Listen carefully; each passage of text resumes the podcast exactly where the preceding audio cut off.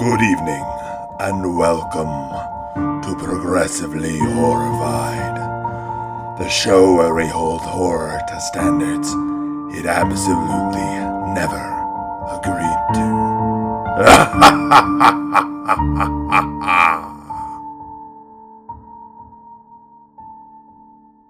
Good evening, and welcome to Progressively Horrified, the podcast where we hold horror to progressive standards that it never agreed to.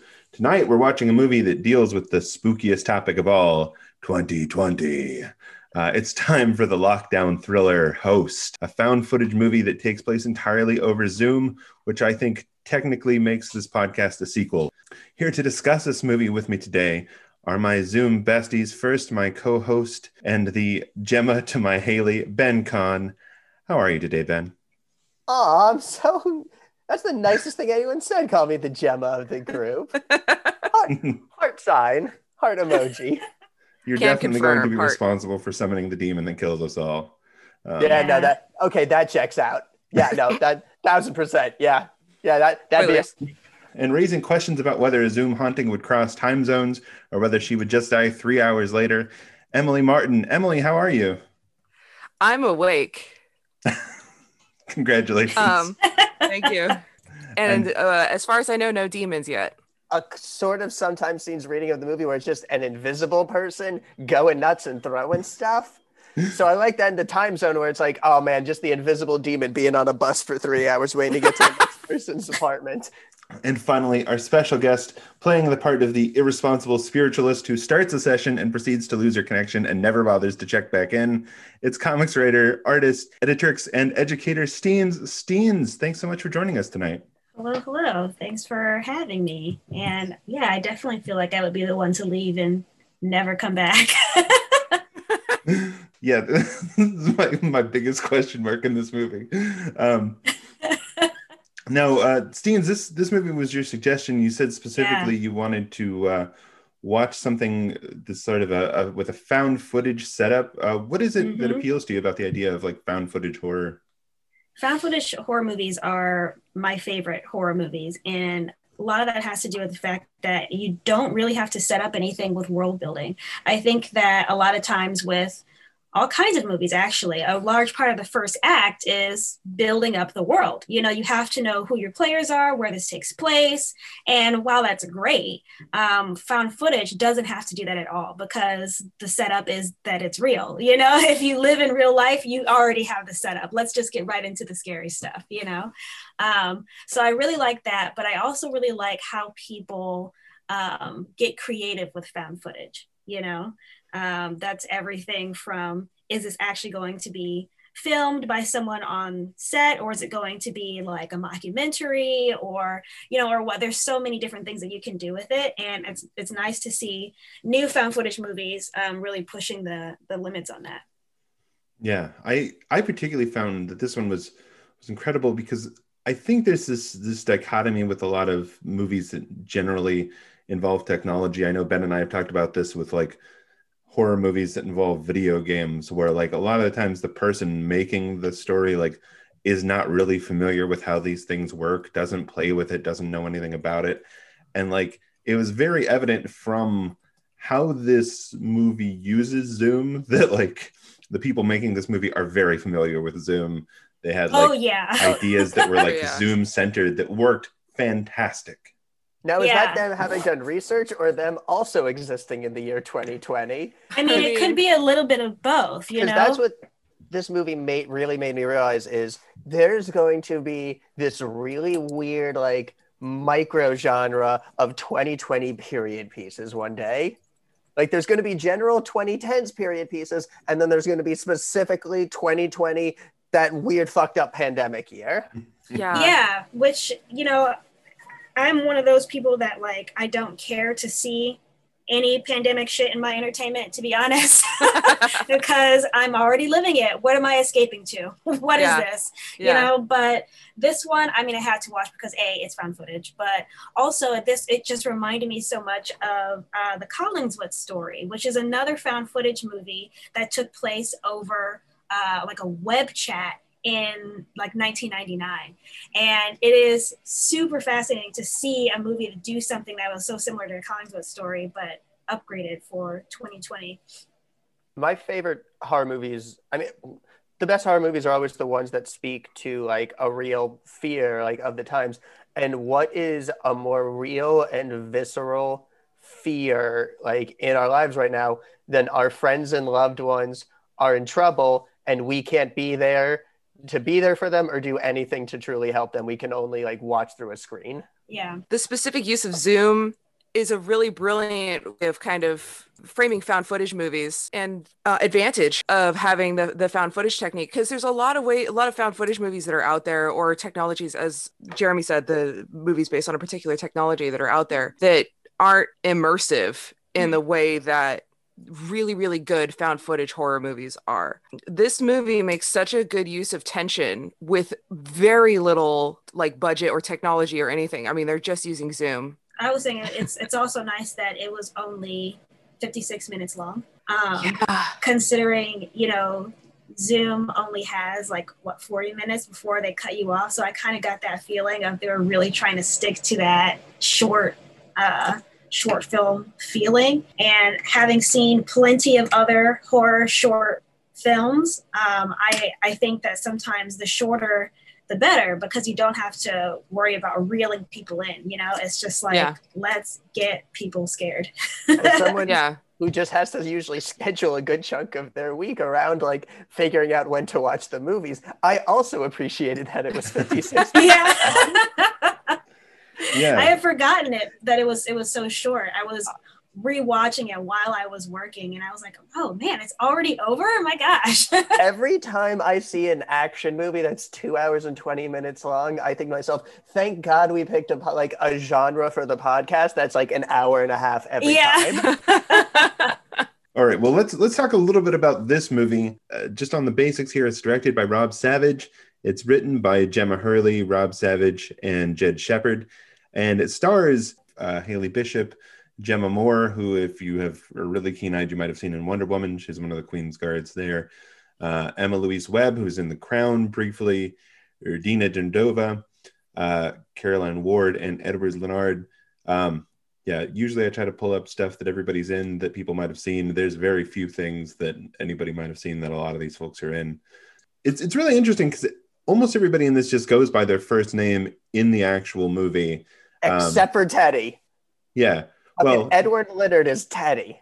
I assume Teddy Yeah. is just what he goes by in real life. I mean, there's, I don't know, probably, but I Teddy can't say is for sure. sometimes uh, a nickname for for Eddie. I, I for Ed. I, I stand But corrected.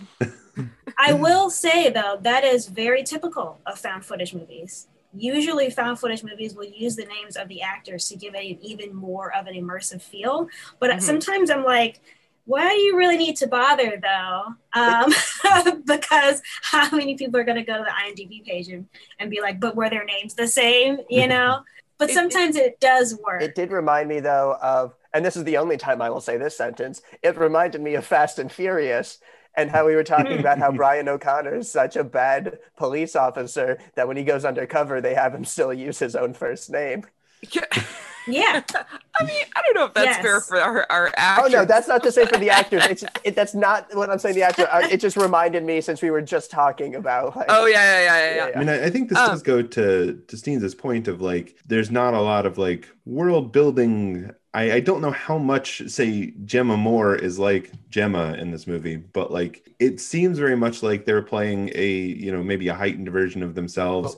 And also, Mhm. I assume to some extent this movie was just like, hey, we're all stuck in the house and we can't do any other projects. Like, why don't we work on this this thing that we, you know, do with Zoom uh, together? So Yeah. I'm guessing these are all people that actually know each other at least to some extent in real life. It feels um Well- incredible that this movie exists and it's executed so well. Like Yeah. once this movie like really like shifts into high gear, it's like straight up one of the scariest movies we've covered on this podcast. I think another thing about them keeping their real names and immersion and whatnot, it kind of reminds me of the other found footage movie, uh, Murder, Death, in Koreatown. That movie in particular was marketed as not a movie, but as the real deal. Mhm. So to the point where when it came out, like I'm on a found footage Reddit, of course I am. uh, when it when it came I out, so many people, so many of us were like, okay, but like, who's the director?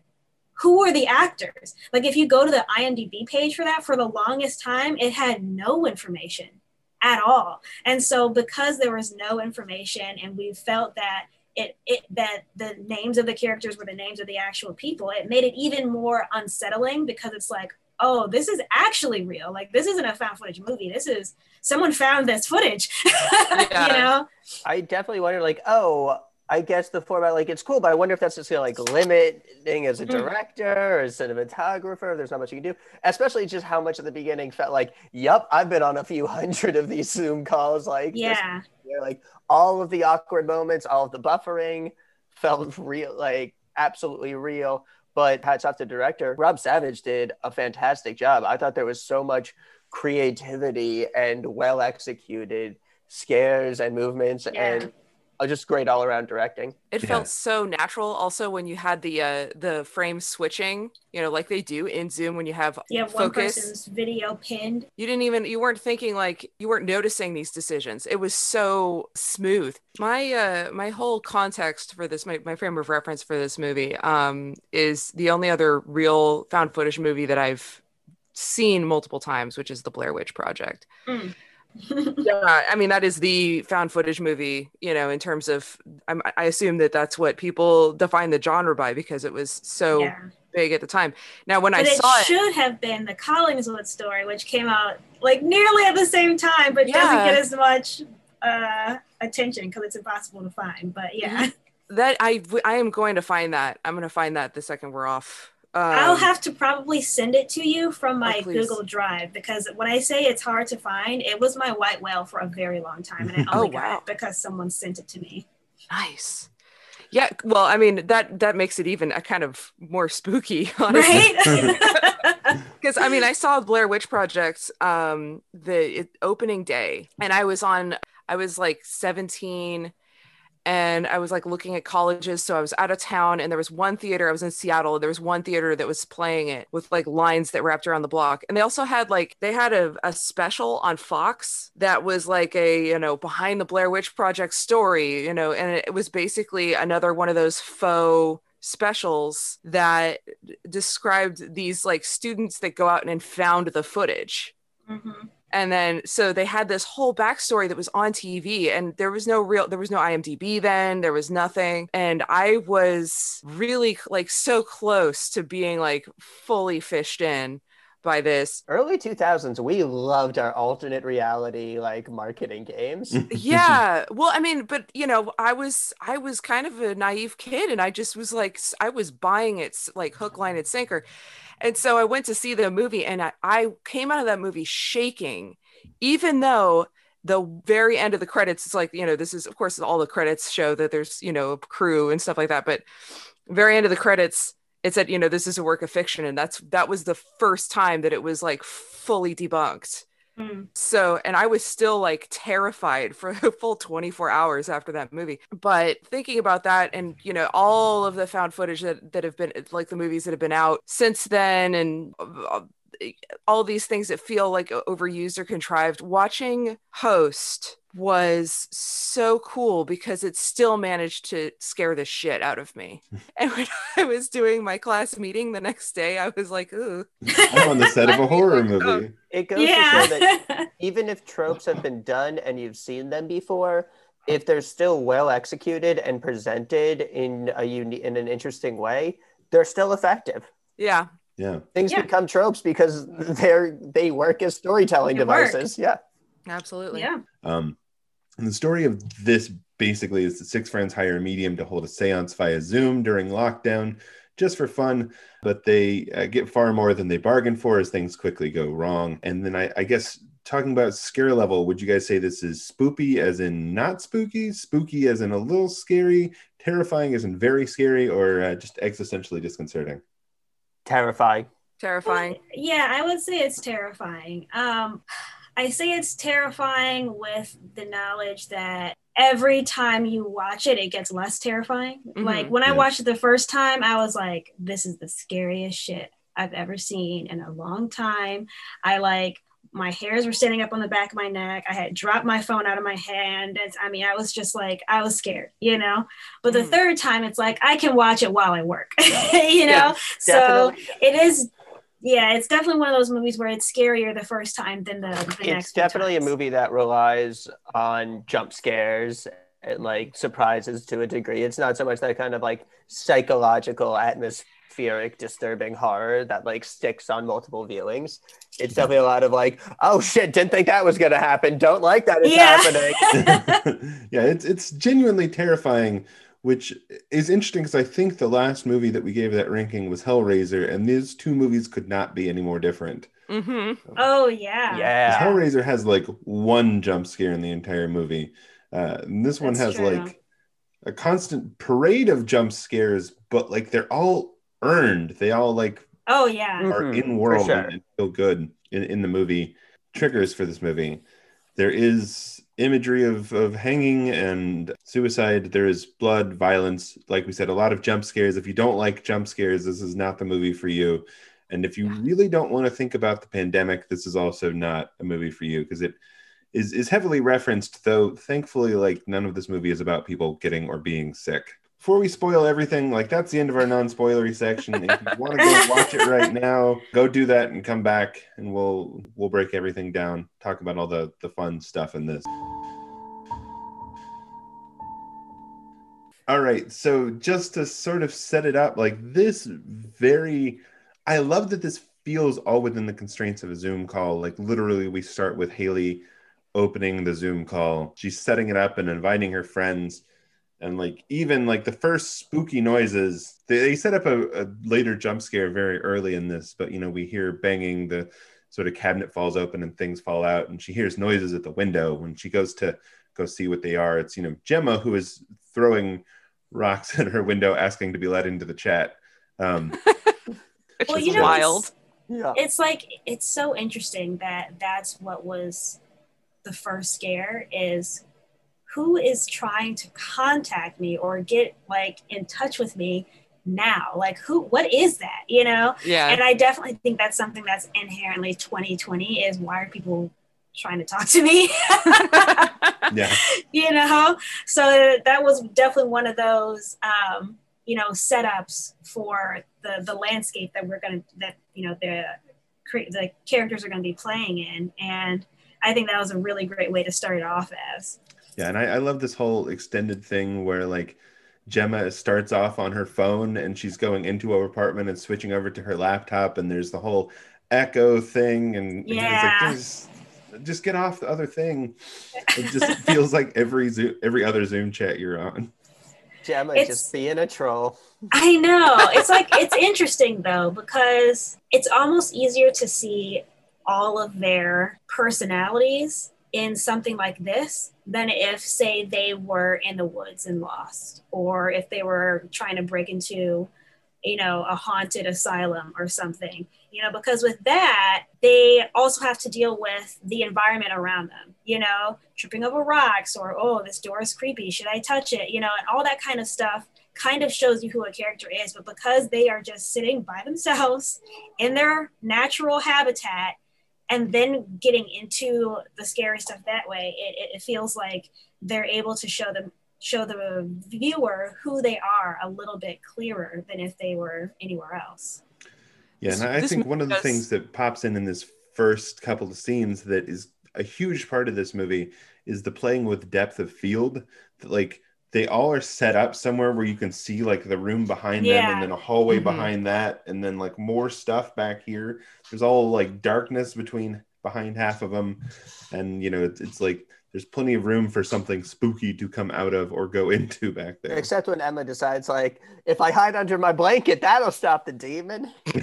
i mean it's usually like the, i think that's like the strangest thing for people to do when they get scared is to hide in one spot like under Yeah. a blanket it it makes no sense to me i still can't really understand it but i do like that it did give it some variation because it fe- felt more real you know not everyone has like you know dark hallways that are available for scares you know Mhm. so they were able to find a, a way to still make her uh, situation scary, even though she was under a blanket. It does make me wonder if there was an audition process and what role someone's apartment played in that audition process. Maybe so. Maybe so. If like they got like, look, you're a great actor, but your apartment is just not set up for It's so stands. boring. Like we're just looking at a wall. You got to give us something else. Can Like, you move seen- to a different room? Is there anything you'd be okay smashing in your apartment? well, that's not always, uh, you know, that's it's not always about what's okay to smash because things get smashed anyway. To Jeremy's point about like Hellraiser and versus Host, about them being so different, you know, and and to your point, Ben, about the um the fact that they're both so terrifying, you know, Hellraiser plays up on these elaborate atmospheres and effects and all this kind of stuff, and it's this very situational, or well, I should say, atmospheric and symbolic horror whereas they in in host they do so much with so little yeah. um Yeah.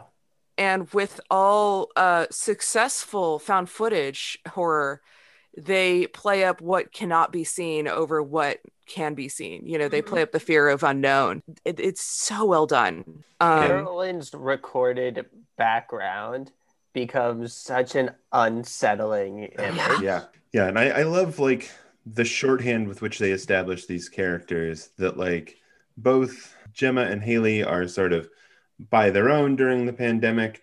Gemma is sort of the the trolley one haley's the responsible one that's sort of like nervous and setting all this up. Then you get um emma who is is also she's also on her own. And then like Emma is there. she's yeah part emma of it. is the scared one. Like emma is the one who's not really down with all of this but is here because it's the only way she can hang out with her friends. Both regina and caroline are so like oh yeah like regina's the one who's you know quarantining with her boyfriend who they're not really getting along and things are going poorly which is very relatable and then you know you have caroline who's quarantining with her dad who is just not paying attention to this pandemic stuff at all and just going every whenever he feels like because And honestly, probably isn't really paying attention much to this demon either. He's probably out going for another walk while all this shit's going down. yeah, we have no idea Yeah. where he is because she goes looking for him at one point, and that question is never answered. Um, He's do it having some indoor dining somewhere without a mask on. um, well, he, you know, it's it's Britain, so he probably has a mask, but that's about it. yeah, but it's not pulled up. It, yeah, but you know he's like it's not he's pulled got up. it below the yeah, no nose. Teddy, on the other hand, who we meet just right here, is uh, staying at his his girlfriend's parents' mansion somewhere in the country. The, the bit with Teddy is a great setup because like they intentionally, uh, you know, sort of put him out there by himself, and then you know have have him be a person that's not taking this seriously and misses out on most of the insanity, and then sort of wanders back into the middle of it. Um, They established a bit of a love triangle early on with I think it's like Carolyn and Teddy, and it goes in my vault of fantastic like early horror movie storylines that go nowhere because people start dying. i mean just a, a little goes a long way You know when yeah, it's I mean, like clear I, that everybody hates Jenny, uh, who's who's his Oh, yeah. girlfriend. you know Well, it she was like sucks. She's, I mean, the idea that she sucks is very, very clear. And it's so clear that my first thought was, oh, yeah, Jenny sucks. We don't like Jenny. You know?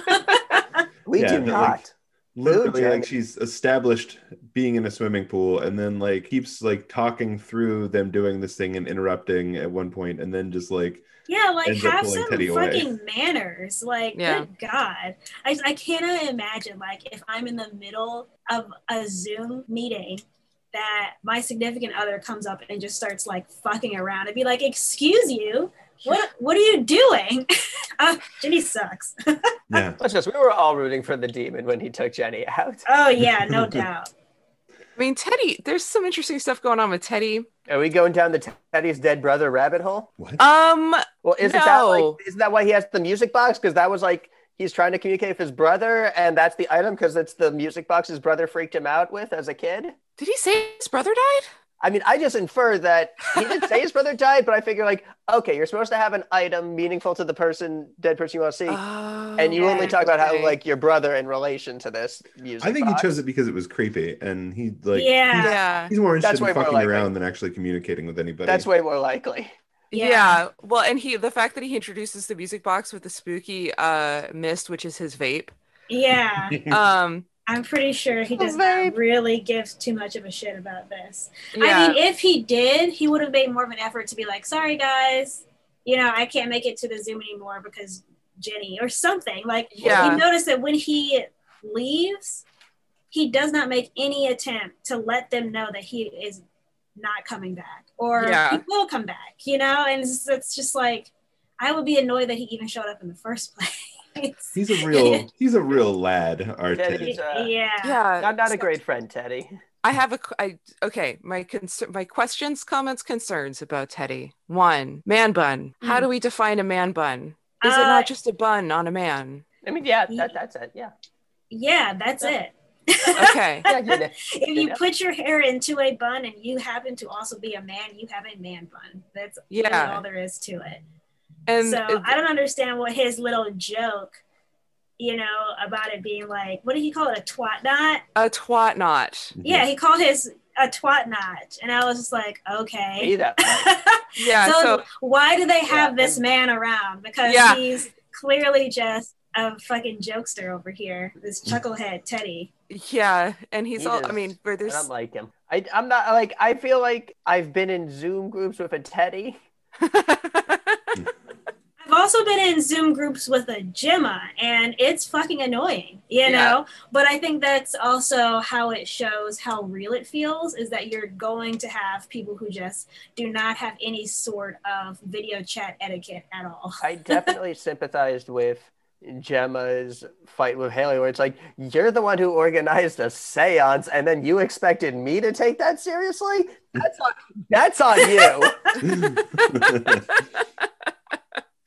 I Yeah. will say that I mean that kind of goes into the the next part of what happens into in the story once everyone's introduced is um what is the uh S- Seylan Seylan, yeah. They bring in What's her Seylan. Seylan yeah who is the medium I have questions about her as well Mhm. um, first of all, what kind of business person doesn't test something before they do it? Like, I'm sorry. She was like, This is the first time I've done a seance over Zoom. I'm like, Why would you do that with people you don't know? What you should do is reach out to your other fucking medium friends and say, Hey, let's test this over Zoom to see if it's doable and what happens.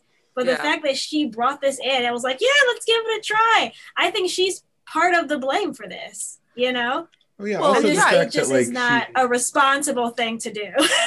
also the fact that like as this goes on she will get kicked off of the call because her internet well first of all she'll get a package delivery in the middle of it and then she'll get kicked off the internet and make no apparent attempt to get back in contact with them whether through the internet or through the phone until finally like until finally the person who's paying her to be there calls her and is like hey we need help Where are you? yeah, Yeah. and then like What- once they lose And- contact she never checks back in I was a little Yeah. disappointed that when she's like, "Oh, it's my delivery person," we didn't see her just like continuing to be unprofessional and just doing the séance while eating noodles. yeah. yeah, or who knows what that delivery could have been? It could have been something that she bought offline. I mean, who knows? The point is, is that if you're going to do a seance over Zoom, please make sure you've done it before before you start. The last, she has the last scene though before the movie gets truly terrifying when she does call them, and I l- absolutely loved her tone of frustrated astral plane IT lady. These are like, Have you tried unplugging and then plugging your spirit back in? yeah, yeah. It's like, all right, well, that's not great. Uh, hopefully, it's not this. I mean, if it is, oof, I mean, you know, uh, hopefully it's not a demon just yeah, like, I hopefully mean, it's not you- a demon. You, you may I, have I told you not to do it, and you did it. So I don't know what you want me to do now. you may have booted Demon OS instead. Um, and you know, Like, it's kind of a memory wipe. So uh, the deuces. level of she didn't even really participate in the movie, and she was already done with it. Yeah. Well, and the thing about it too is that like if you think about it, what they summoned is this incredibly powerful demon that like they they did on accident. If that medium had any idea of what she was doing or what she was about, she would be aware of that kind of like massive fuck up. But um again, didn't At least test. warn for the potential for this beforehand. Hey, yeah, guys, please Yeah. don't fuck around because you might summon a demon. Now let's begin. General's warning. Yeah, actually, that would have been really Okay. important to hear ahead of Here's time pro- because I feel like the beginning of any sort of seance always talks about things you should and things you shouldn't do. And she did not do that. She did No, not she say what you need to do is, you know, keep the candle on. What you shouldn't do is A- X, Y, and Z. Because if she had started off by saying, don't fuck around because what we're doing is opening a door. And if you fuck around, anything can come in. That would have been a perfect way for Gemma to be like, I'm not fucking around with this. You know, like if someone told me, if you try and like get cute, something bad will happen, then I wouldn't do it. You Yeah, know? She does Okay, go through then- all the like world building effort of like these candles are all going to bind us as a circle so that we're you know doing this together. If you need to if you need to cut the rope, just you know this is how you do it. Like if if you need to get out, this is what you need to do. Um, but does not go, hey, don't fuck around. You might summon a demon. Steenz, my head canon for Gemma is that is definitely different for yours. Because I feel like if you told Gemma, like, hey, don't fuck around, you might summon a demon, Gemma's reaction was like, oh, I'm definitely gonna fuck around now. Oh, I'd have to disagree with that. Gemma is not white. So that's not what's going to happen. Well, I mean, Gemma mean, is I, actually our only non-white character in this story. Yeah. Um, every, most of the other Yeah. characters are I extremely. mean, I I I feel like if Gemma was did, was gonna fuck around, she would like tell people at least. She would tell her friend, She's like, "What if I? Do- oh my god, what if I'm gonna, I'm gonna summon a demon, you guys?" And then they would give have a chance to be like, Yeah, "No." honestly, like I'm pretty sure who was the one that was like laughing along with her? Was it it was Emma. was it Caroline or was it Radina? Who was playing It the may have astral plane Either way, game? yeah. I mean, either way, it's like if they had any sort of rule set up at all, this would be a completely different movie. But Yeah. their astro, astro, not astral. That's hilarious. Their astral plane person, um, definitely fucked them over. this was Well, the, this was her fault. I am I am not leaving a good Yelp review on her page. Not at all. Not at Three all. stars would not would not seance again. uh, well, um, no one was left over. I think. Well, Um, that depends on how you interpret the ending. Because I have a theory. I have my theory. Okay, that we'll get the- there. okay. But one thing I do want to mention is that if you watch, there's two versions of this movie. There is the um, 57 minute version and there's a 66 minute version. The 66 minute version has a clip at the end of the cast and some of the crew doing a Zoom seance as like research for the actual uh, plot of the movie. And the woman that is the medium on that call does say, don't fuck around. Um, she doesn't. Yeah. So she, why wouldn't they put that in a movie? Because I know, right? That's pretty important. Because they need the plot to happen. Yeah, that's true. I guess. They don't fuck Um, around. We don't got a demon. That's Yeah, she true. doesn't, she doesn't say demon, but she's like laughter attracts, and you know, fucking around attracts, and she, you know, she doesn't say demons. Yeah, this is why I'm serious. Never fucking invite me to a seance. If you're doing a seance, don't invite me. you Leave have me to know who you who you bring. But I then I think because they did test it as actors, and the real like seance person told them not to fuck around, that just makes it even more clear to me that the movie is saying this is that person's fault. You know, they they should have said ahead of time, here are the rules. you know. yeah.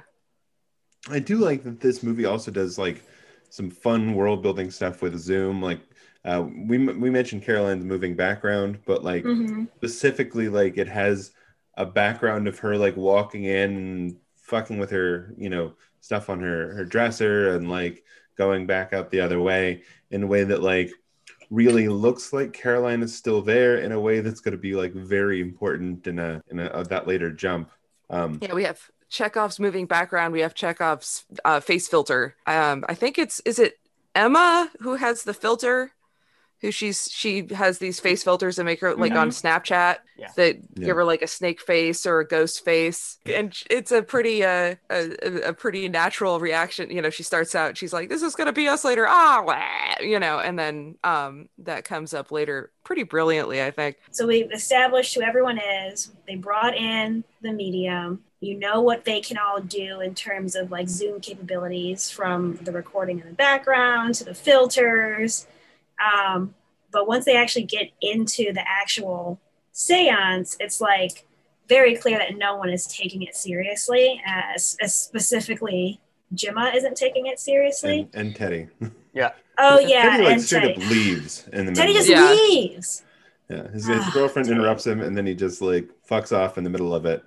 And then yeah, Gemma is, is fucking around and pretends that like something has touched her neck, and is talking about this, you know, guy she knew in in high school that was nice to her that died, and she's crying and being upset about this. And then Seylan gets logged off, and then uh, Gemma's like, "Oh no, I was just fucking around. I made it all up," uh, which of course pisses Haley off. Yeah, we we we learned that that's the moment that Gemma has sealed everyone's fate. by making up a story about a kid who she knew that was nice to her once and then committed suicide. That's dark. There's also a bit where it- with the candlelight, the the cameras kind of pick up reflections of the candlelight, which the medium picks up on that, but not on like anybody not taking it seriously or taking shots every time she says astral plane. Like Oh, and they do that awkward, like, I'm going to go off to the side of the screen. Yeah, yeah, yeah. it's like we know what you're doing. I feel like that also shows that she's a bad medium. I feel like a medium should be able to pick up on the feelings and the actions of everyone in the seance, right? So, Yeah. if anything, this isn't showing us that doing a seance over Zoom is bad. This is showing us to find a good medium. Because Yeah, if you you find a bad medium. medium, you will die. Look, Yeah. you don't want a bad medium or a medium medium. You Yeah. gotta a good medium. Find a good medium and don't fuck around. You don't want to find out. Gemma fucked around. Yeah. You beat me to the fuck around. Sorry. No, no, no, no. You nailed it. yeah I, I love that like they do this this whole thing where like you're you're getting invested in sort of this argument between haley and gemma and then like that's when the the freaky shit starts happening like haley gets pulled across the room like her whole chair gets yanked away from the table in a way I'm that glad like that it's her that that happens too, because you know Haley is the one that's the most like believing in all of this, Mhm. and Haley is the one that's taking it the most seriously. And so when something happens to her, then we know for sure, oh, this isn't fake. You know, Haley wouldn't fake that. You know, and I think that's a really good uh, choice on who to you know have be the first person to deal with something scary. And it, it was kind of a good way for the movie to reestablish its credibility. Be Mhm. like, look, we just gave you a scary situation that was a lie, but now we're giving you one with a character like we promise it's true and will be true from here on out. No more messing around with you. Also, and then with Gemma's- that it definitely like starts the movie off on like you know there there is no doubt i find that in a lot of found footage movies there is the doubt of if anything is real or if it's just all in your head you know or if it's something that can be easily explained. And a lot and this found footage is like this is not going to be easily explained because you saw what fake looks like. Now look at what real looks like. And this is real. It, it's a it's a nice progression because it goes from something happening to Haley, who we know is smart and is is kind of grounded, but believes in the stuff uh, and wouldn't fuck around, to Caroline, who we know is terrified. Like from from go before anything spooky happens, Caroline is already like not sure she wants to be there, and you know Yeah. she she starts hearing noises and uh, does her does her bit of going to look up in her attic. In her favor, she does pull the ladder down and starts to go up, and then is like, "No, that's Yeah. a bad idea." Let Yeah. get my selfie stick and like point my phone up there and see if anybody you know on the other end can tell me if there's something weird going on up there. Which I was like, "That's that's a smart horror movie move." yeah Yeah, yeah. That was a plus move. Best use of a selfie stick. yeah honestly Did not did not help her in the end, but I'm like, that is some smart horror movie move like thinking. it might have helped her survive longer because we do see that like as she's panning around there they do a really like clever like it, it's all it's like in the descent where you keep kind of seeing things and you're like Mhm. i'm not sure it, it gives them a chance to be unsure about it because you think you see like hanging legs there and when she goes back the other way like whatever it is isn't there it's like seeing the legs you think oh that's probably a bad thing then she goes back the other way and you're like oh, it's not there, that's definitely a bad thing. Yeah, for sure. I mean, there's one thing to find a body in your attic, but to find a body that suddenly disappears, that's when you just you're fucked. You know, there's nothing Well- you can do. I'd not rather gonna- find a body in my attic than find a body and then not find the body again. Yeah, I don't think I'm gonna nickel and dime this one because this is a.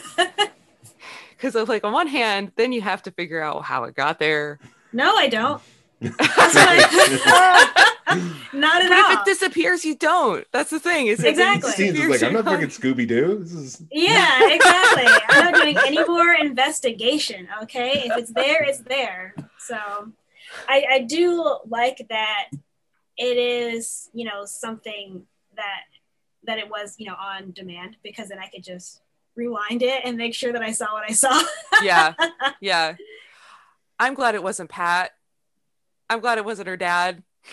Oh yeah, oh, yeah. um her dad for all of his ne- uh, negligence i don't know i think i just have a i have a like a, a weakness for like I s- I think it's all the bbc shit that i watch but i think i have a weakness for like old kind of hapless british dads and Jolly um, fellows.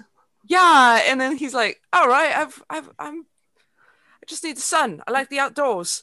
And i'm like Like you are adorable. yeah you're you're adorable and you're not taking this seriously but you're also probably out in the middle of the country in britain and i don't think you're going to be seeing anybody else and you're just going to go outside and walk your schnauzer and with a little hat on and maybe a, an umbrella and then like toss a coin into the fountain and then come home. Like i don't think he's in he's not putting anybody in, in any immediate danger that's that is my head canon i'm glad that he disappears and he becomes a dangling plot thread because I I did not want to confront losing cute British dad. Look, he's gonna have a bad time once he gets home, but Yeah. the events of this movie, he is having a Same. very like jaunty stroll with his schnauzer. Maybe it's the team. He does not understand technology. He does not know what Zoom is, and therefore the demon cannot hurt him. Like once the Zoom call That's is very over, hopeful. so is the demon. Yeah. Yeah, interesting. It's actually a horror movie for the demon. The demon finds out that the Zoom call ends, and then he's trapped, and it's all it's all fucked up for him. He's yeah, like, but then if he's trapped, then it's like, does he show up again the next time Zoom is opened by anyone in that family? well, you I know? think that's how Zoom, because it was the free version, so I think that's how Zoom gets you to like pay for like Ah. the subscription. yeah, yeah, yeah. So that you can continue to haunt. Yeah, yeah, yeah. Yeah, it's like yeah, it's like, hey, look, we can't be held responsible for a demon on the free version. You Yeah. premium Zoom, like we got, we got anti-demon stuff there and algorithms in there. This we got. Norton anti demon, Norton anti-demon. Yeah. McAfee anti-demon. McAfee, McAfee exorcism software. right. Um, or it could just be like Lawnmower Man, and then you know the demon is on all of the internet now. Or Lawnmower Man 2, Return to Cyberspace, my favorite movie title of all time. I didn't and know that that existed. I've never seen it, but it was on the the preview for it was on the Mortal Kombat VHS. So I saw that preview at least like a hundred times. That is the only place that that can exist. No, Is a, I- as a that's preview. that's a pretty good title, but I Like, think I- my favorite like sequel title is definitely Cube 2 Hypercube. Uh, Yes, that's a good. thank you. Every few months, it's like seven year old Ben pops in the VHS and there's a preview for seven and Lawnmower Man 2 Return to Cyberspace. Wait, I love it. hold up, hold up, hold up, hold up, hold up. Seven on Mortal Kombat. That's one of the Yeah. previews they put in front of like on the Mortal Kombat VHS. Yeah.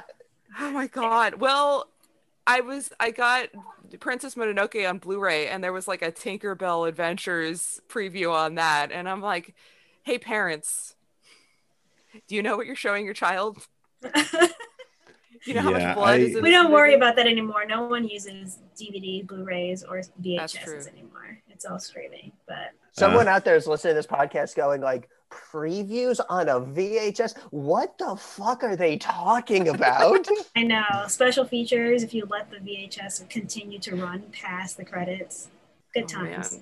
Anyway, so after she checks the attic, they find the floating legs. Emma's glass shatters, And that's when we're like, okay, this is a problem. This is a problem, problem. And that's when Haley calls the But we medium. we do also have introduction of Haley's camera that she's using, the Polaroid camera. Oh, oh That was yeah. earlier, she took a photo of breakfast. everybody on the Zoom call, which wa- before this all went down, which was, you know, I I mean, that's a very 2020 thing, I suppose, is pic- taking a picture of your computer screen mean, on your.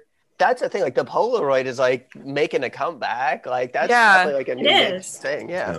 Yeah, so she gets a, a picture in which it Emily, you're saying that there's like a hanging person in the picture? I couldn't make out what it was supposed to be. There Yeah, was so she yeah. she has like she gets spooked and uh she's um she maxes her her input and her output on her microphone so everybody can hear whatever she hears because she hears something and then she starts taking pictures of her bedroom and then she uh she takes the the polaroid photos with with the flash which at this point i'm like why is you just use a flashlight okay you have one on your phone cool A whatever torch. um You have to use a torch huh It's a torch. oh yeah because they're in Britain. Yes, your phone has a light on it. But anyway, I'm not gonna get hung up on this. Oh, that was bad. They call Seylan Develops- back, who has not bothered to to call anybody. She got her delivery. She's she'll get back to them after she finishes dinner. Yeah, taking her time, eating her quinoa. But um, Yeah, also her house was like really weird. I mean, her house looks like a shack. Like it looked like she was living in like either a shack or like a decrepit mansion.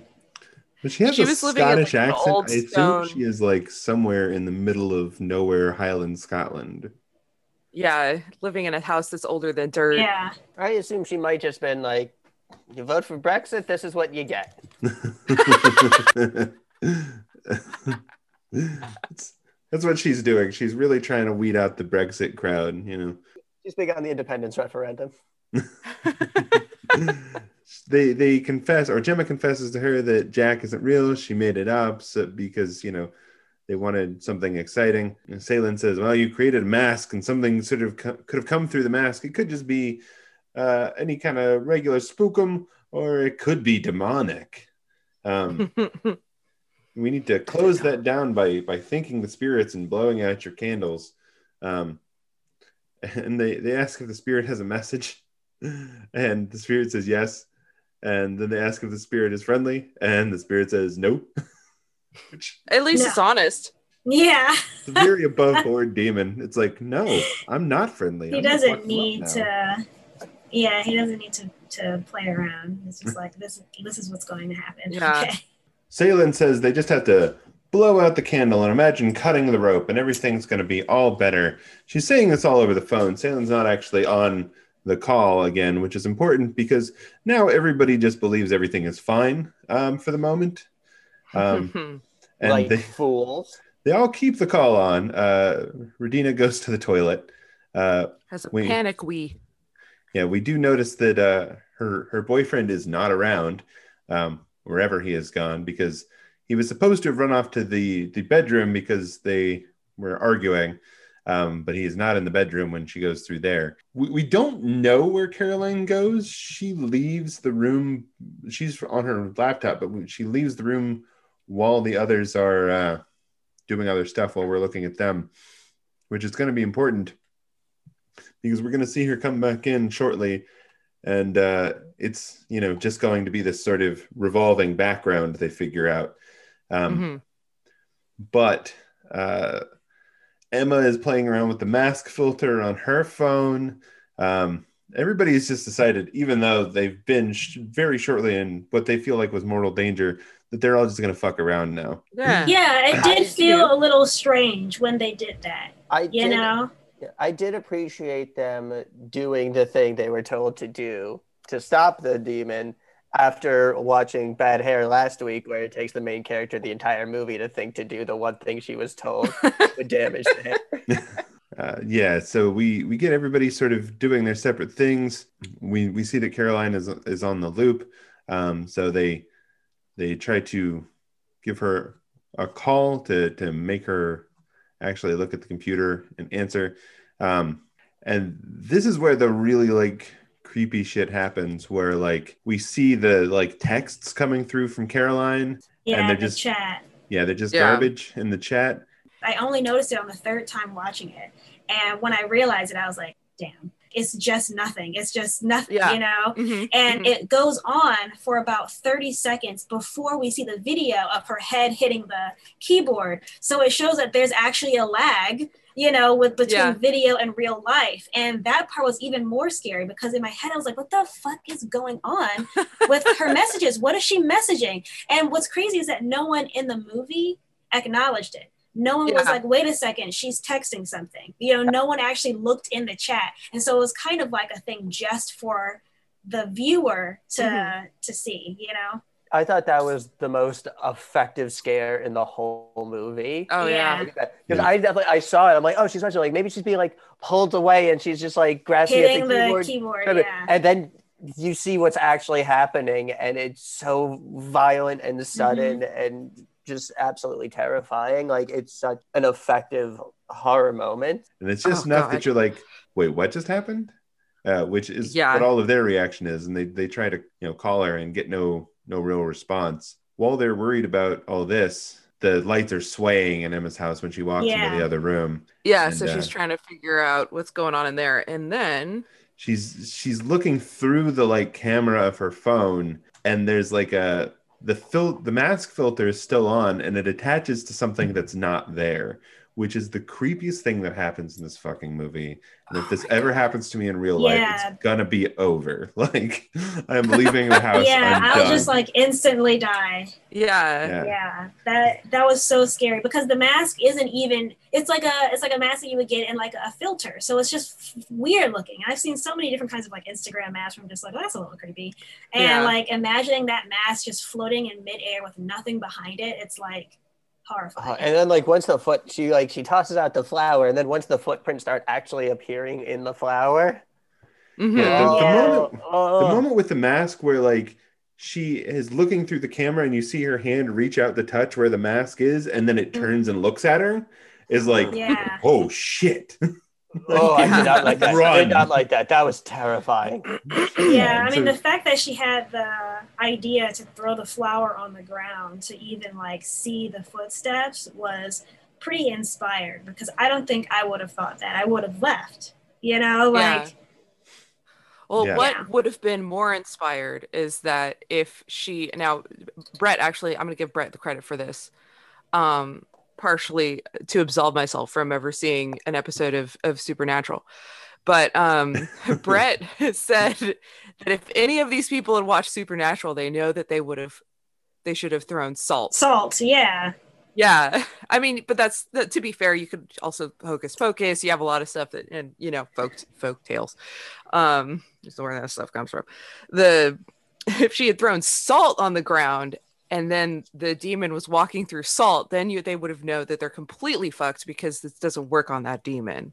I, that probably would have been a little too elaborate for this kind of panic mode that the characters are in. yeah it's just uh she throws the flower on the ground her cabinets whip open we see the footprints coming through the flower they're they're chasing emma out of the room and we see like emma running and it, it's that real like blair witch project. We can't really see what's going on. We can see her feet as she's going down the stairs and then we see that her feet aren't on the stairs anymore.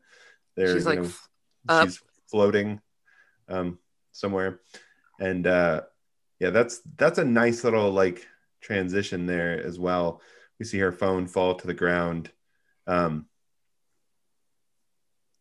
yeah like they they want her to get up and get out of the house which is is one of the few times like people keep saying this and nobody keeps leaving their own home um but they're all trying Eddie to get knows. they're all trying to get Radina's attention because Radina is wandering around in the background looking for her boyfriend still. Um, and so like they're all yelling and her Radina's oven starts smoking because her boyfriend was cooking something back there. Um, and finally she comes over to look at them and see what's going on. And her boyfriend's body falls from above the camera. Um, I don't know where he was. Was the demon just holding him? That was like surprise. Well, Yeah. that's, that's one of those things where I kind of wish we had a little more idea of what their houses look like. Because if there was a like a balcony or something yeah, like and he was just thing. like tossed off the ba- yeah or something because when he did fall like yes it was scary and it was effective But my my second thought after holy shit was, wait, where the fuck did he come from? you know, did he get teleported down to that room? Because like from what I could tell, it did not seem like he would have been where he was. I don't know. It was very confusing. I think that actually was one of the things that took me out of it because I was like, but where did he even come from? yeah, there was happen? there was also kind of a slapstick quality to it because he just like splatted like and not even there wasn't like you know gore or anything but he's just suddenly he was on the ground There's a few slapstick moments in this movie where the demon's just like, just gonna throw some shit. yeah yeah yeah Like, uh, there's one scene uh, where it's like, and it's supposed to be serious, but I couldn't help but kind of laugh. And it's near the end when the demon just throws like Gemma's like trying to be on her guard, and the demon just throws one beer bottle at her, and she just goes down, yeah i mean Yeah. that beer bottle just does sort of like- shatter like shattered, then bam, just flying. it was made such a, I'm like, oh no. Yes, this is a very this is a this is like a pub demon. He's just like beats people over the heads with bottles. Um, it's red ted red ted is the demon There you go. Emma has been pulled off the ground um Radina's uh, boyfriend has fallen Radina And tries to then, uh, run, and then she gets like pulled back down the hallway, and we get like blood spattered camera from her. Um, yeah I think that's Not the last exactly we see of clear. Radina. It's not clear what happens to Redina. yeah yeah. but I think your imagination kind of takes it to, well, she's dead. Yeah. Definitely one You of know? those, you know, nothing is scarier. Yeah. It, yeah, for sure. I mean, because one of the things that I find scary about some movies is like that leaving it up to your imagination as to what happened to them. You know, Yeah. like it could go to the version of like The Ring where you see like their scared face, you know, um, after they've died, which is also good. You know, I like that in horror as well, but it is also nice when it's like, okay, they died, but you don't know how they died. So it's really Yeah. just up to you.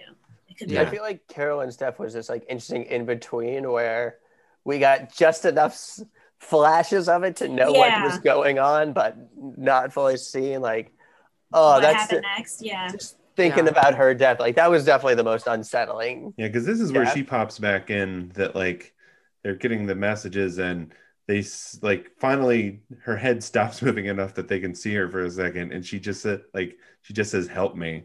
this Yeah. yeah the spectrum of depths from creepy to least creepy was definitely like Caroline begging for help but to Emma's just noping the fuck out. Yeah. well, the um the thing with Caroline that was really also very scary is that you have her like clipping through the background, Yeah. um, and you see that it's not her room, or I should say, it is her room, but it's not the same like lighting and everything. She's in a, like a dark space, so it's only the camera light that isn't that is illuminating her face. Mhm. and in you know and you you it's very terrifying because you know you have that classic like light un, under light of the face and then she's all bloody Yeah. um I'm never You know, that's an really anime- interesting that you Um, brought that up because I do think about like lighting when it comes to horror films. And this Mhm. is one of the first times where you see like the backlight of a computer on your face is just as scary as a flashlight under your face in like the dark woods, you know? So it's Mhm. really cool to see different ways that we can use different kinds of lighting uh, as we move forward in our technological advances. I'm Yeah. never using an animated background on a Zoom call again, and this movie is the reason. fair, very fair. Absolutely. Yeah, and, and this is this leads to Haley and Gemma arguing about whose fault all of this is because uh, you know Haley's organized the whole thing, but Gemma's the one who fucked around and got demons summoned. Um, we, we all know it was the medium's fault. Yeah. So, Mhm. Mhm. well, girls stick together I was definitely Team Gemma, where it's like, well, of course she was going to fuck around, which I guess is more about me than it does the movie. well everybody was fucking around at a certain point but yeah, you know I mean, that's another thing. Like, when you say let's do a seance, there's a, a, a level of we're doing this for fun. You mhm. know, like, there's never, I don't know, whenever I think of any type of media of people doing seances, it's never something like, I really, really need to talk to this person who has passed unless it's a possession or a poltergeist you know so if there's any other situation when someone's doing a seance part of it is to have fun so they're not Yeah. really doing anything wrong by taking shots every time she says astral plane and like just kind of dicking around. It's a hundred percent on the medium for not letting them know how serious of a situation this was. Yeah, this Yeah. is not like a Victorian, you know, I, I need to speak to the soul of my dead child kind of seance. Yeah. Like, Yeah. No, this is a who can we talk to? You know, we'll just see whatever happens. I I didn't even have a plan. Yeah. I will admit, when Gemma said, like, I hear, like, I feel something on my neck, like, I hear, like, a name, it's Jack. I had this glorious 20 seconds where I'm like, oh shit, is the plot of this movie that they summon the ghost of Jack the Ripper on their Zoom call? oh my god. That, That would is a be- jump. Yeah, quite the jump. I don't. I also don't think Jack the Ripper would have any problem with any of them, since, as far as we know, none of them are prostitutes. I mean, they do show more. They probably all of their ankles are probably completely naked. Completely naked. Yeah, Yeah. that's true. Definitely has an OnlyFans page. What Teddy? Teddy. Teddy has Yeah. OnlyFans. Oh yeah, no doubt, no doubt. Yeah, if I was Jack the Ripper, Teddy so- would be my first mark. But speaking of Teddy, he comes back after all this Yeah, so shit happens. Yeah. yeah, Haley Haley gets pulled down the hallway and disappears. And so Jemma decides that she's got to go rescue Haley um, and puts on her mask poorly and then goes outside and then her internet cuts out. And so it's There's- just it's just scared old uh, Emma The- under her blanket. The horror is very effective here as, like, one screen after another goes out, and Emma Yeah. just feels like more isolated than ever. Yeah. Yeah. Well, we have we have blank screens, one of which has a blood spot on it. Yeah. And apparently Teddy has well, Teddy's got this whole joke set up, so he's not reading the room. And it's it's Teddy coming in with like his little weird clown puppet because apparently the mansion that Jinny's parents have is full of terrifying props. Um and uh yeah, so he's got the clown puppet and he's like, ha ha ha, got you. And then he looks over and he's like, Oh, here's everybody. Yeah. yeah, he's not even really looking at the camera.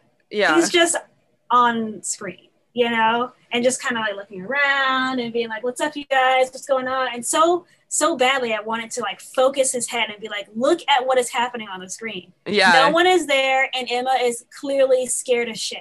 Yeah, Emma's under her blanket. Yeah, just look at the screen. And he just 100% was not looking at the screen. And I don't know if that was like just because that's how they wanted the story to go or if they were trying to say something about like people not paying attention in this time of Zoom. But either way, it was frustrating to say the least. Well, I think Teddy is such a, um, you know, he's a lad, as we've said. He's such a Yeah. jokester that he's, you know, when he's on screen, he's performing, and so especially like that's been established with his, you know, vape cloud of uh, spooky now that's smoke around his. He has a vape and a Zippo lighter. Yeah, yeah. Yeah, I which mean, is wild now that I think about it. This is Teddy is definitely Uh, the yeah. kind of guy who has a Zippo lighter just as an uh, like an accessory. He just yeah, he Uh-huh. just has one. It's cool, isn't it? And he likes flipping it on and off. It doesn't actually use yeah it he for just sits anything. outside I- I- bars and flips it open and closed. and- Oh God! I, I like- ju- I'm judging him, but I'm also judging myself because I absolutely was that guy like during college years. oh no, I've, I I know many of those guys, so yeah, yeah, you they know. suck. This is also a point where we have a nice like zoom moment, which is like there's a there's a countdown at this point because we get the the notice that there's 10 minutes left in the session. Yeah, oh my Um, god, And like it really ramps up the tension. yeah. it's actually like really great because it reminds you again, you are on Zoom. This is Mhm. going to end, you know, because after you know you get kind of past the the echoing and people not having their mics on and the and the filters and stuff, you're getting caught up in like the deaths that are happening and what's actually really scary. And so this is like a, a pullback to remind you, don't forget, you're on Zoom. This is actually happening over Zoom. yeah. This is one of the few times where because I originally had it on like my TV screen and I was also like, you know what, I what I bet this would actually work better on my laptop. yeah. And Oh I- yeah, I actually watched it on my laptop the first time. It was actually really surreal because it felt like I was in the Yeah. Zoom call. You it know, works Yeah. so well on the smaller screen than it does the bigger one. So which is also makes it this very kind of uniquely 2020 where it's like theater experience out. People can only see stuff on small screens. Let's Mm-hmm. create content that caters. Yeah. It'd be so weird to see this movie in a theater. I know. Now that Yeah. I think about it, I don't know if it would be as effective, you know? Yeah. Because there's something really frightening about the smallness of the scary situation happening on your lap. Yeah. You know, this isn't something that you have to rely on the stereo to get like a feeling uh, in or like the overwhelmingly quietness that you get in a theater before a jump scare. You don't have any of that. You know, you're just, if you're like me, sitting alone in the dark watching a scary movie, you Mhm. know, and it's a completely different feeling. And there's With your so much headphones in. isolation too. is Yes. so much a thing about this movie too is you know because we are in the pandemic there's no chance that like these weird noises are going to attract neighbors who are going to come over and see what's going Mhm. on like you know Yeah, these people are on their own um And like now that I think about it, were there very many like screams in this movie? There were the ca- the the characters screaming like, that, but it was very abrupt. Yeah, like, it, there wasn't like a, a screaming like running down the hallway like "Help me!" sort Yeah, of situation. It lot of heavy reflected that fear of like something terrible is happening to my friend, and all I can do is yell, Watch. is Yeah. like passively yell at them to try to affect the situation in any way. Yeah. And that's why I think like I want like not just the screen, but I think something would be lost by watching this movie with a large group of people when so mm-hmm. much of it is just like the isolation we've all been feeling is like baked into the experience. Absolutely. Absolutely. I mean, I, I would say if we were to recommend this movie to people, I would recommend that they watch it by themselves on a small screen. Yeah, Yeah, absolutely. absolutely. yeah yeah I've, I've i think both times i've seen it now i've seen it on my uh monitor here Mhm. on my desk so it's it's really effective that way um and here's where like this is the first time i think we get a good look at this thing with teddy here we get to see like this demon face um you know teddy teddy sees it and as teddy is chased um he runs outside and we see uh Jinny, the shitty girlfriend, gets levitated over the pool, has her neck snapped, and then just dropped in the pool Drops into the unceremoniously. pool. This is Um, a serious demon. yeah, Yeah, this demon is pissed. And you know, I don't think they really go into like who the demon is because I find that in a lot of demon horror movies, a part of the storyline is figuring out the name of the demon because once you know the name, then you can exorcise it. But Yeah. because they don't even know the name of this demon, there's seriously nothing they can do. He's just an agent of chaos. Yeah, I think that's even part of the problem is it's like you made up a name. It's Jack. Like you just created Yeah. a Yeah. completely false identity for it to inhabit. it's a thought form energy ghost. yeah. Which boy, did. I need to drink after that phrase. Even if she didn't say astral plane, I'm like, mm, I feel like this still counts. Yeah. Like, I honestly feel like that might have been a good moment of just like un of like low key comedy if during this explanation she had said like astral plane and one of the characters just out of sheer like trauma like took a shot. Took a at drink. that. Yeah. that actually would be what that would be actually really good if this Yeah. were keep it in mind for when this gets remade in 2050 Yeah. Yeah, When, uh, when the next pandemic comes around. yeah God. exactly um yeah, So- in Teddy's in a legit horror movie here. like the rest of oh it, yeah suspense movie. Teddy like logs in, and this demon like kills his girlfriend, chases him around the house, uh, like turns on the music box earlier that he was like, "This shit creeps me out." So like, yeah, he, he runs he runs outside. There's a music box. There's a noose just hanging around. Um, his in like, the barn or something.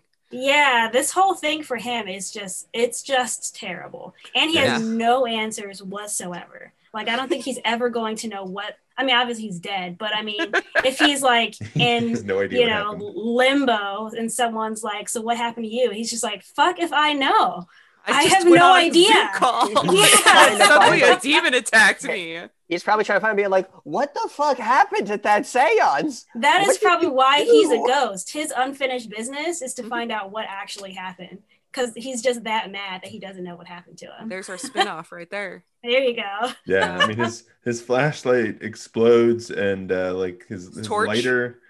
Uh, yes, his torch explodes Yeah. and uh, his his lighter catches him on fire. He's already knocked unconscious and he burns alive.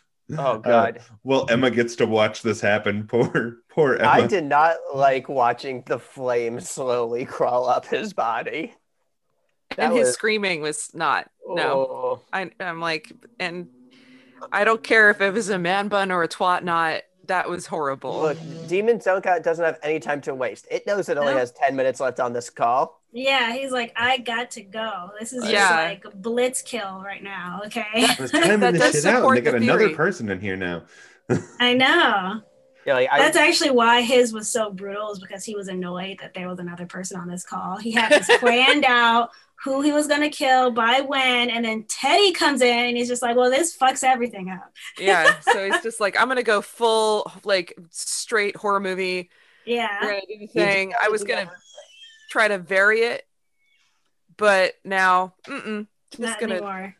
just gonna like one and done. Well, two and done. Demon but, took uh, one look at Jenna, was like, You had nothing to do with it. I'm still just killing you. You annoy me too. Like, God, like, I'm doing everyone a solid with this one. except Yeah. Pat.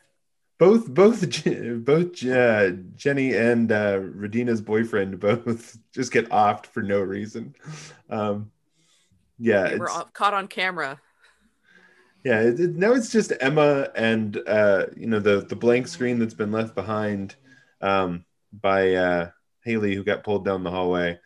Um, so we're just seeing like Haley's living room and poor Gemma continuing to hide under the blanket. Uh, Emma hears noises, she can't see anything, so she throws a blanket at it, and of course that's effective. It lands on the figure, and we see the Yeah. there. That's that was spooky. That, oh, I, I, I feel like I've seen that in one of the paranormal activities. I feel like it may have been Paranormal Activity 3. Okay. But uh so seen I've one. seen that happen before and it and it did not scare me as much as it could have, but it It is still effective.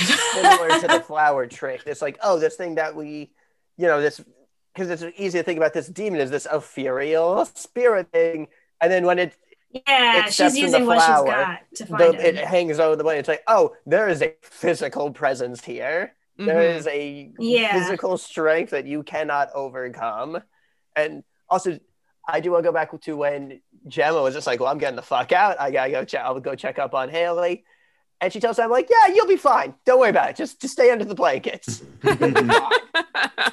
yeah, it's, it's I honestly not until Emma gets out from under the blanket things go about poorly for her. Maybe she just stayed there. it's true. I like to imagine the demon was just looking around the room, going like, "Fucking, where is she?" I can't find her. Where does she go? I think There's this just does, this like Sad blanket. yeah, this does support the idea that the demon is, just sitting is here tied sobbing. To the yeah to the Zoom call because if it doesn't have the context of the background, Yeah, then it can't tell Yeah. where they are. Um, This theory, yeah. yeah, I mean if you if you can't see her, you can't see her. That's hilarious. Poor demon. But yeah, if if she has stayed under the blanket, I feel like she may have survived, which is wild considering This- that never happens. This Right. demon is wild. Like this demon is half like terrifying, bone chilling murderer, half invisible person loo- looking to cause a ruckus. yeah, yeah, there's not a whole lot of uh solid like a solid idea of what this demon is, how it behaves, what its rules are, you know, and I think that's one of the things that makes it even more scary is Yeah. that there are no rules. you know? Yeah. It's like you know, the, some horror movies. You know, by the time you get to Act Three, they give you all the rules, and you have like this cathartic, like, oh, I now know enough to beat back the horror, and it's kind of become catharsis. And then there's you know movies like this and The Descent, where it's like there are no answers. You're not going to know why this is happening or have any way to beat it, and that's the experience. Like, Yeah. sorry. Yeah. Yeah, and, and that's that's the end of Emma because Emma goes uh, is trying to run from the thing, and then we see like the phone drop in the yard, and then we see her body go crashing through the picnic table outside, and uh, Mhm. that's that's it for Emma. She's just going to continue to lie there in the picnic table, presumably dead. I did have the thought That like thing the phone lands first, and then she crashes through the table, and I'm like, that's not how gravity works. That's some Galileo showed that how. That's not how that goes. I think she jumped. I think she like she dropped her phone and then she jumped because or the thing threw her. I mean, that makes more sense than the gravity defying phone. yeah, the, the that- phone that That thing definitely threw her. She hit that table real fucking hard. He really hard. Oh, yeah. yeah. There's no no way she jumped. Yeah. Um, unless she was really high up, which I don't think she was. I, well, the, the time it mm. took for the phone to get to the ground, it, I think it was Yeah. It wasn't that high. I think it was only second story or something. Like maybe two stories. Yeah. yeah, Yeah. But after she falls, then we go back into Haley's screen. yes, Jemma has made it to Haley's by breaking the window, which that window broke real fast. It Oh. can't be like ready for winter. It, broke so fast. Well, Jemma is apparently very familiar with uh, Haley's windows, so yeah, clearly. she knows all of the like. She's Which she's spaces been to testing hit. spots. Yeah, like a raptor in Jurassic Park. She's been testing it for weaknesses. yeah. If I hit it in this particular way, Also, correct me if I'm wrong, but Haley's window is not on ground level, so like, did What Jen did she do? climb up on a Honestly- ladder and then bust her window out? That's powerful. I guess she does have a lot of like adrenaline, so yeah, adrenaline can do a lot. Jemma's really, we gotta talk. We, she's we really gotta talk dedicated to about saving her girlfriend. Jemma, okay, first of all, Jemma, if Jemma's the one that summoned this demon with the name Jack and a quick story, first of all, that's that's pretty powerful, right? Like she summoned this creature that like picked up a woman and and cracked her neck and threw her in the pool or whatever, you know, that like moves stuff like this is this is like level 1000 poltergeist activity. Is Jemma a sorceress? Is that where? Yeah, and then Jemma is like, okay, I'm gonna um climb the, you know, I can't get through Haley's front door. I'm gonna climb her the side of this building and get through her window. like, you know, and how Free is she solo like that shit. Just Haley Yeah, is she the one in the relationship soloed- who's into astrology, and Jemma is the one who can drive. yeah. That's their ship dynamic. um and you know, and she also survives what happens next.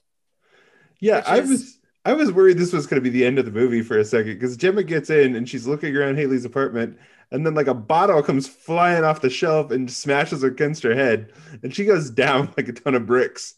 And I was yeah, like, It is down for, like, immediately. Of like a fair amount of time. I was Yeah. like, did Jemma just come all this way just to get clobbered by a fucking A glass bottle? bottle? and be done?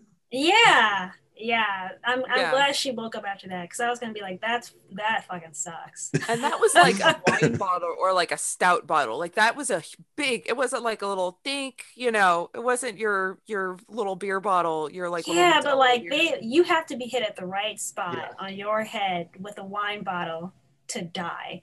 yeah. You know, otherwise you're just gonna be out and pissed. She You just- know, So hard. so hard that I was just like, my god, either that ghost has impeccable aim or her head is a peach. You Yeah. know. I mean, it does shatter, which She just you threw know. that bottle like it was Emma, you know? exactly. Oh, Exactly. But Um, she does. She does wake up. she does get up out of that and then that's where the the meeting time you see the actual like seconds tick down which i'm like really is this is this it is this is this the last minute of this film Yeah. In Yeah, that last is. minute, I was so stressed, and I think having that timer there definitely made the viewer more stressed than if it were not there. You know, like Oh, if it yeah. was just like. And then it's over. But because it was, you know, one minute, your, your mind is just racing. Like, how are they going to solve this in one minute? Are they going to die? Are they going to live? In one minute, that's 60 seconds. That's no time at all. I didn't know? really notice the timer until it was at like 12 seconds left. Oh my God. oh, no. Yeah, we also get the like callback with the trick closet where the uh, she hears something and then she opens it up and the ironing board falls out just like it Again? did at the beginning. Yeah. yeah. Yeah. Haley, stuck was stack like, your "Ah, shit good better." callback. honestly that that ironing board cannot be there because it keeps falling out take a Yeah, Haley hint is yeah also Haley has figured out the like key to this thing, which is to hide off camera. Apparently, yeah she is hidden under her desk, and apparently that works. Yeah, Um, yeah. until- If she's not on camera. Yeah, until Jemma rescues her and puts her back on camera. Um, you know, they they have their quarantine elbow bump, uh, which is a nice touch. I love it. I Yeah. love the elbow bump. And then Haley, of course, decides to bring out her her ghost summoning camera and is flashing it down the hallway to make sure there's nothing there. And they go through this a whole four times before uh, the last one. We we see the creature jump at the screen, and the meeting time's out. Yeah, Which is like, and I'm- the the creature jump at the screen was really good. yeah. Like, Oh yeah. that one actually scared me and it the fact that it, it ended right after that it, i felt like i still had that feeling of, of scaredness for like a full 30 seconds after the movie was over because it was cut off I so like how it didn't go straight to Yeah. the credits. I like how long it lingered. It just the Zoom call was over, and it just really Mhm. singing like, "That's it. There's no more. Your one window into the lives of these people is gone, and you're not gonna know what It's happens gone. after that." yeah. I also like. There's so many movies that like end with that last jump, and there's no reason for them to end with the last jump. Whereas like Mm, this one has a reason to end with the Yeah. jump scare. Yeah. Like, Yes. oh, and you're never gonna know what happened. You're never it gonna is a know. very relatable end of meeting screen where you're like, Mhm. God damn it. yeah. Oh man. And And you're right, I it do justifies the that they- ending. It justifies the ending jump scare more than any ending jump scare. yeah. See, Absolutely. Looking at you, American ending of the Descent. completely unjustified jump scare. Uh, yeah, and then I, I like that they do the credits as Zoom participants at the end, which is it's a That nice. was Mhm. That was that Yeah. was fun. yeah No, Emily, I know. I definitely know that when I first saw it, I was like, this movie is like revolutionary for found footage. I need to show my husband immediately. And I watched it like 10 minutes after it ended. I just watched it again. Because I was like, we need to watch this together right now. This is so good. Yeah, and at that point, I- it's you know watching it twice is the same length as you know half the. it's a full movie. Yeah, exactly. um yeah the the the fact that haley and jemma don't just like ollie out is uh is the only like mystifying i mean i don't know. That's the only po- time where i'm like really? But you know there's a few seconds left and we the viewers want to see what's going on. Yeah. that is one of those things where um i think that it would have been less satisfying as you know like that jump scare again like the, this is the only time where a jump scare is really justified haley's curiosity and our curiosity as the viewers must be satisfied so um And I, you know, with this though, I don't. I did not have that. I was not like, but what happens? I just they're dead. yeah they didn't make it. You know, like I when I saw how quickly they were getting killed off, and then right after the last jump scare, I was just like, okay, he got him. Yeah. That's it. well that's the For thing is that if Yeah. they if if Perfect they had reference. ollied out you know it would have left you with a little bit of that curiosity and, and it wouldn't have been as terrifying you know like our our curiosity as the viewer needed to be satisfied in terms of like we have to see something before we go Hmm. you know we need something a little bit more substantial um and and the the creature like straight up attacking them in that last flash of light um gives us the ending that you know a solid ending there and a jump scare which is really hard to get a solid ending and a jump scare at the same time At same the same time, time, yeah, Yeah. that's true. The only other scenario is again if the demon is tied to the Zoom call and it like disappears once the Zoom call ends. In which case they get to go, well, that was weird. And from then on, they're like, yeah, we need this to be a Microsoft Teams meeting. Yeah, we can't go back to Zoom after this. Yeah. Oh, yeah. So that's I mean that's the end of it. That's that wraps it up. Um, it's a, a really fantastic ending. I, I think we already said. Um, now, do we want to talk about the this movie as as progressive about its politics? Um, I mean, there. I think one of the things that I enjoyed about this movie to some extent is is that it is very much what it is. Like it doesn't have aspirations to be some Mhm. like huge message movie. It is basically like a, you know a, a quick horror movie with with found footage that you know this is just about people that fuck around and find out. Um, Yeah. Yeah, absolutely. And Well- honestly, I think that's totally fine, especially when it comes to found footage movies. So many found footage movies are, you know, I want to find out if this thing is real and scary. You find out that it's real and scary. you know? And that's one of the that's what i like the most about horror movies. I want those horror movies that are just like this is scary and we're we're finding out how scary it is by putting ourselves into the moment. Um, i find that horror movies that do have you know a message um, it's hard to balance the message and the scares you know Mhm. um, and I think it depends on what you want out of your horror films as if you're going to like this one or not, you know? Yeah. Because I don't think this one really has a message. If anything, the message is uh, do better searching when you find a medium. but um, I think the only message that I can really think of is just uh, a, it's really less of a message and more of a look into isolation. you Yeah. It is Yeah. very much a, a reflection of this, like just a crystallization of this specific time. I wanted to mention something else. I mean, it, it brings up the pandemic, it brings up isolation. You know, it talks about these various um, situations that people are in in terms of the pandemic.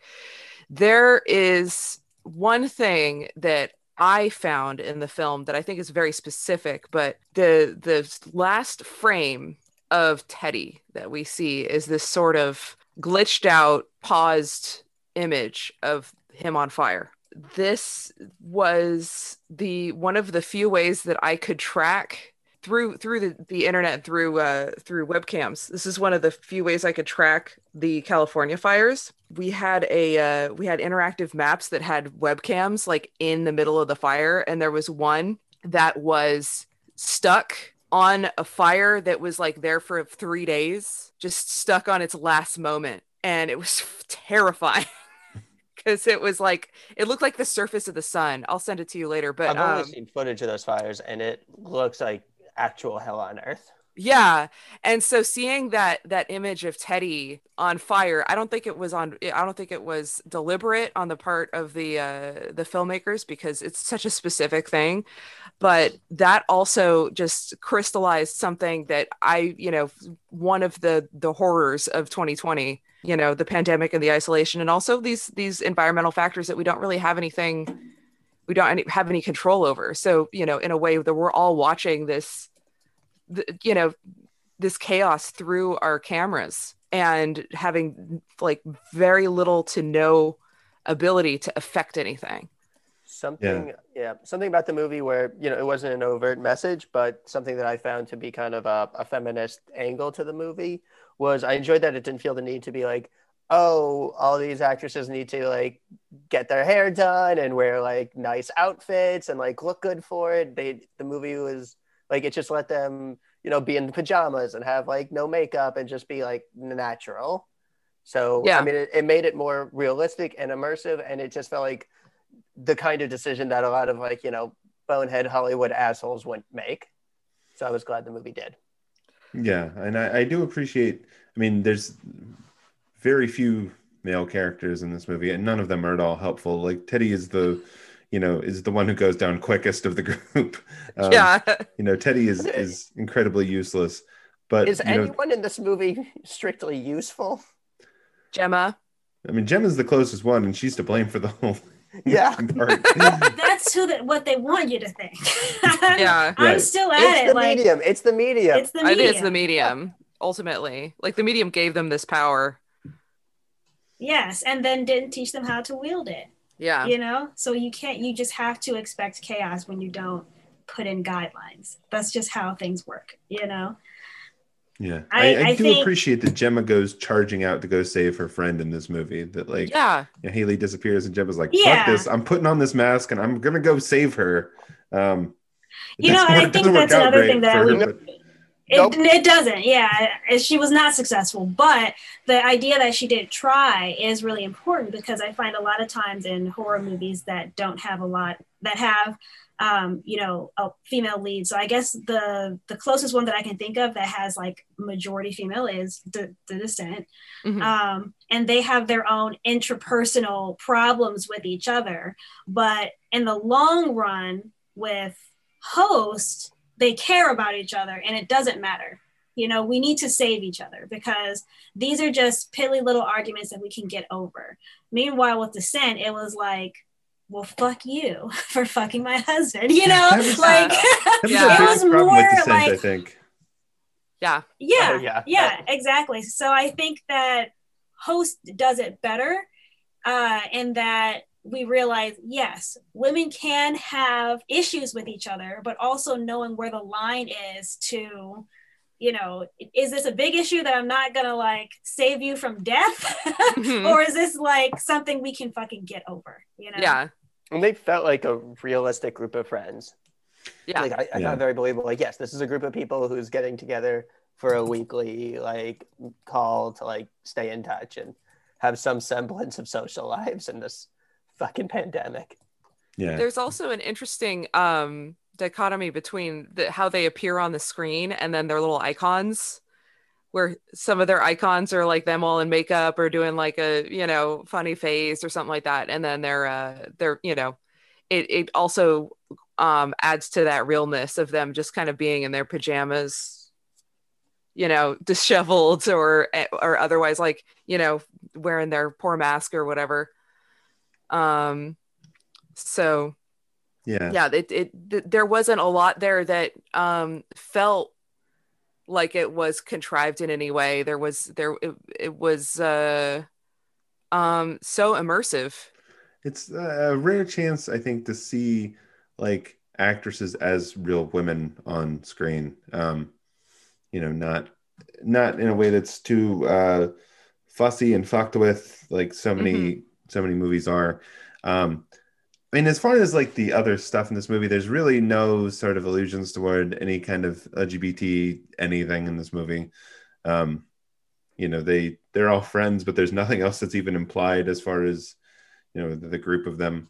And uh, there's very little to do with class, other than you know, uh, Jinny is clearly rich, and they all hate her. Um, I mean, other than that, there's there's not too much of that. Um, and then I, I think as far as the health, mental illness, physical disability kind of stuff, like you know, we we deal specifically with the pandemic angle of it, of you know, the isolation and um, you know what what that does to people and, and what people. I mean, like I, I get this the real feeling that if this hadn't been pandemic times, Caroline would not fucking be at the seance. like she does not Yeah. want anything to do with this. But this is their get together, and this is her only chance to hang out with her friends. Yep. And it does. Oh, poor Caroline. Um, so yeah, I guess uh, the the one other question is as far as any sort of representation of people of color in this movie, Jemma is the only one, um, and I don't think they do too much to talk about that to address it in any way, really. The only thing that I thought was I don't understand but cool was uh, you know the version uh, that at least Emily and I saw that had uh, scenes. Did your version also have the seance at the end? No. So, uh, so like uh, I was saying before, the, they kind- kind of research seance was included, and that question uh, that Jemma has, uh, like, will I be able to speak to my grandparents if I can't speak the same language as them? That was a question like she asked during that research seance, and like Mhm. a lot of the early parts of that seance really did go like directly into the movie. yeah well and also the the medium lost contact with them in that seance too in their Yeah, in that their was research. funny. yeah um but i did like that that, that jemma had that question because that's a that's a really good question Yeah. Oh yeah. Um not just for for anybody that has like multi-ethnic um uh parents and and relatives and stuff but also like if you're gonna be summoning like you summon jack the ripper or something and he's like oh I, I, I, you know like not to not to cast aspersions on our um british uh friends of accents but um you know like the to, to 100 years ago 200 years ago people spoke very differently um and you know and do demons speak english i mean a lot of I mean- people who speak English are demonic, but This particular demon knew at least when they were asking questions and when to start wrecking shit. yeah, yeah, yeah. I mean, this one did, but I also think that that that- coming back to the point uh, with Jemma, it also you know highlighted that she was you know a person of color, that she was not British white.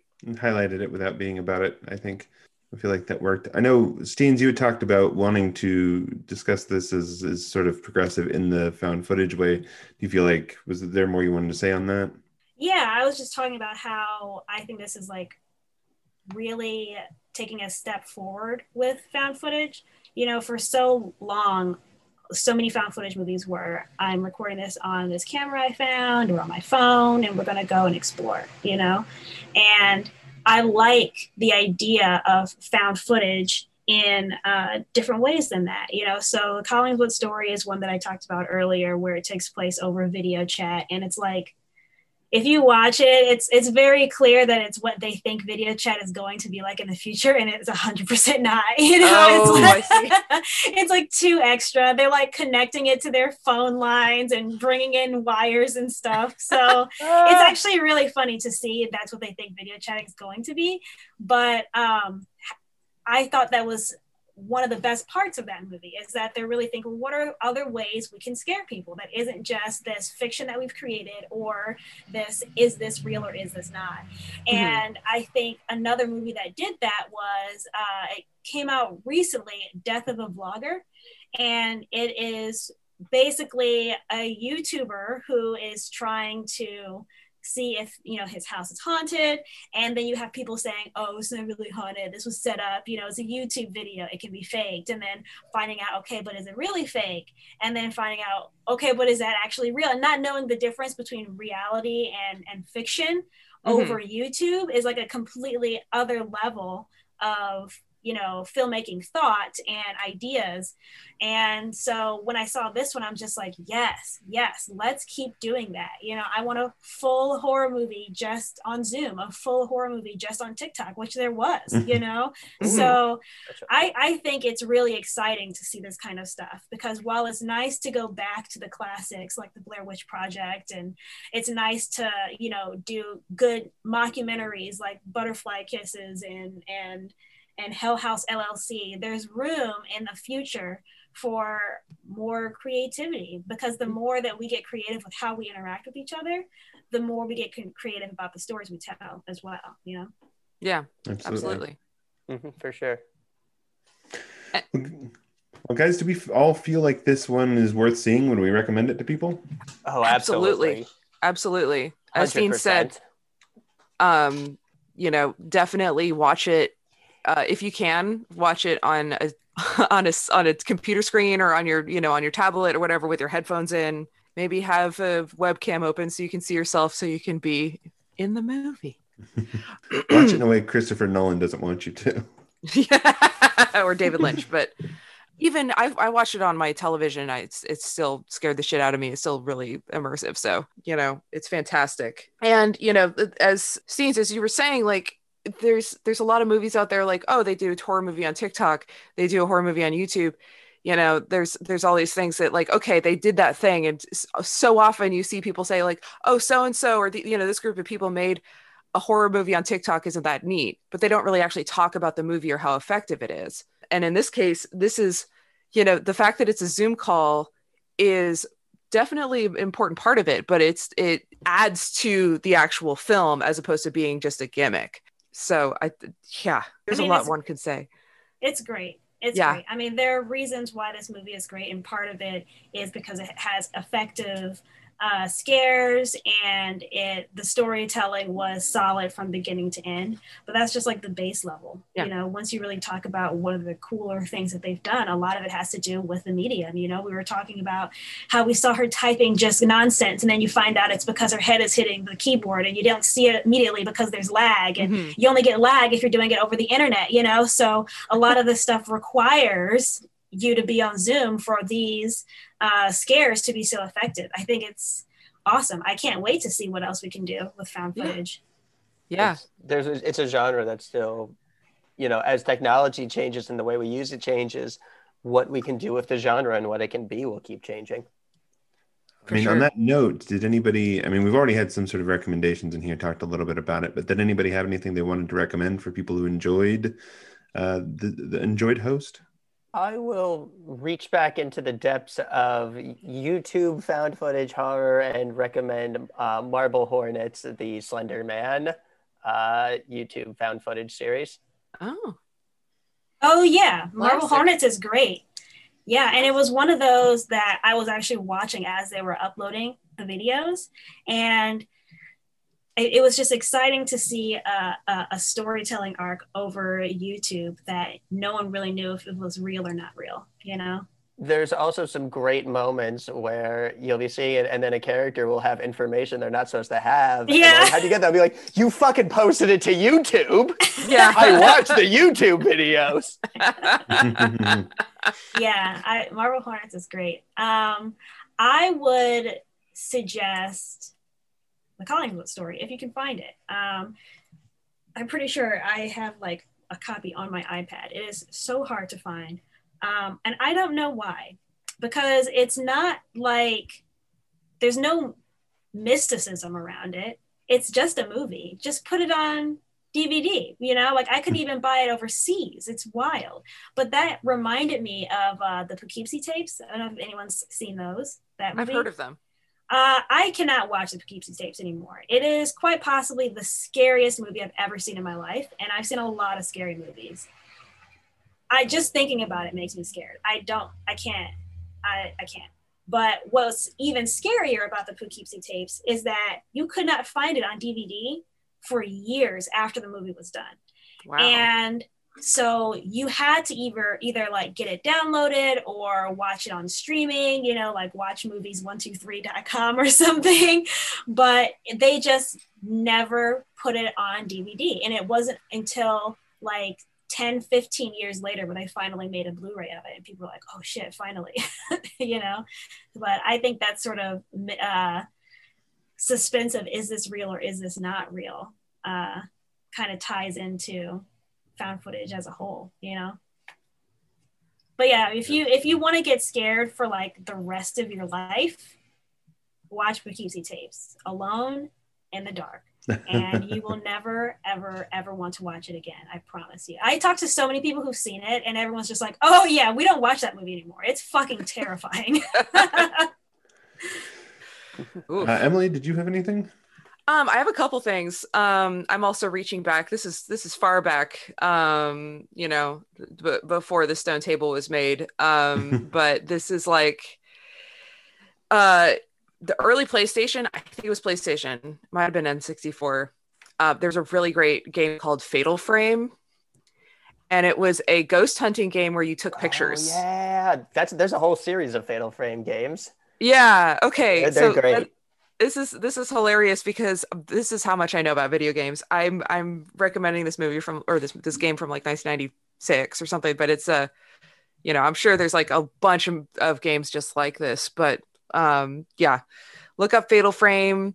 You know, there's a lot of good video games, but this one I think, especially because it has that taking photos element and that like quick image, um, you know, the it it plays up on what you don't see um which and which i think is a really really cool um underused uh horror movie mechanic and horror game mechanic. Um and uh there's a movie that i don't know how well how easy it is to find but there was a movie um that was kind of like a found footage movie but it was it was legendary. Um that was like a nine inch nails original like dub of um what seemed like the uh, it's called the broken movie and it's it's usually you find it in like really really old VHSs and it looked like someone had put like Nine Inch Nails movies or Nine Inch Nails videos over like a snuff film and it is terrifying and it's like you can't really see what's happening. Um big trigger warnings on that one. Um it is really scary and there's a lot of like torture and stuff like that that is implied because you can't really see it because it's all like you know you got image bleed and you know tape decay and stuff like that. Um but that one is a really really scary kind of found footage uh not sure if it's real or not uh video. It's probably on the internet somewhere. Yeah, and, and as as for me, there's I mean, there's a ton of podcasts that have basically taken the found footage angle and, and turned it into you know fictional podcasts. Um, one that I really enjoy that does it at a sort of in between space is the Magnus Archives, um, which is about this fictional institute that collects stories of of weird happenings, and so they're all sort of these these stories about crazy things that have happened to people and they start to tie into a much bigger story, but they're um, they're you know little weird ghost stories. There's stories about you know different types of fear and the nature of fear and things like that that all kind of tie together. Um, it doesn't really stretch too much to do the the sort of found version of it. There is like a meta story that starts to pop up as you go, um, but I enjoy that one quite a bit. Um, as far as movies, um, one that I watched recently that I didn't know anything about when I started it, I think that's the best way to watch it, is uh, the movies Creep and Creep 2, which are both from Blumhouse. They're both kind of found footagey movies with Mark Duplass in them. And it has this really weird element of like, I don't know what the hell's going on with this guy. I don't know where this is going. You know, this this guy gets hired as a you know a like a video documentarian basically to follow this guy around for a day and he's like the guy he's following is mark duplass and mark duplass's character in this is just so weird and you don't know where anything is going. And a lot of it you know is, is improv um, but it has just this extreme feeling of discomfort where you're like you're with this guy you're like i don't know what this guy is going to do. He could just be a nice weird guy who's trying to like share these nice moments with you and just doesn't know how to do it or he could be a serial killer. And um, you know for for the most of the movie you're not sure which it is. And then the second one i think is even better because it puts a twist on it yeah creep Oh, okay. yeah and the second one puts like a, a weird twist on it um, but you have to have seen the first one for it to make any sense but yeah i think creep 2 is, is even better So, yeah and that's like literally all i would want to say because the, the less you go in knowing and the more you just get to sort of like enjoy mark duplass's weirdness in it i think the more Mark effective Yeah. Duplass's weirdness can be pretty dang weird. yeah That's yeah, I, that idea of like just following somebody around and not really knowing what's going on is always creepy. yeah i mean because you're like the the main character i guess the protagonist of this movie is just the cameraman and most of the time he's not on screen and you know you just like don't know what's gonna happen. You're right there with him. He doesn't know what's going on. You don't know what's going on and like and it it takes that step of just like putting you in the shoes of the person who's in what could at any moment turn out to be a horror movie. And it, it's just so effective and so like so well done. Now that we've uh, talked all those over just need to uh, let people know where they can find us online. Steenz where can people find you and find out more about what you do Uh, you can follow me on Twitter. That's Oh Hey Steenz, O H E Y Steenz, or you can follow me on Instagram. I have a TikTok.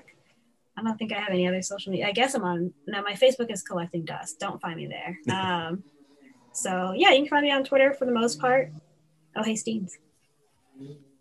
and uh, where can people find your work your you know, books and Oh, cartoons a bookstore. so I mean, you know what my to first look for. my first book uh, archival quality you can find at uh, your local bookstore you can order it from your favorite comic book store uh, it's from Oni Press um, and then i am a syndicated cartoonist so i do the daily comic strip uh, heart of the city and you can read that either on gocomics.com or your local newspaper Nice. And uh, Emily, what about you? Uh, well, I am on Twitter at Megamoth. Um, I am on uh, Instagram at Mega underscore Moth.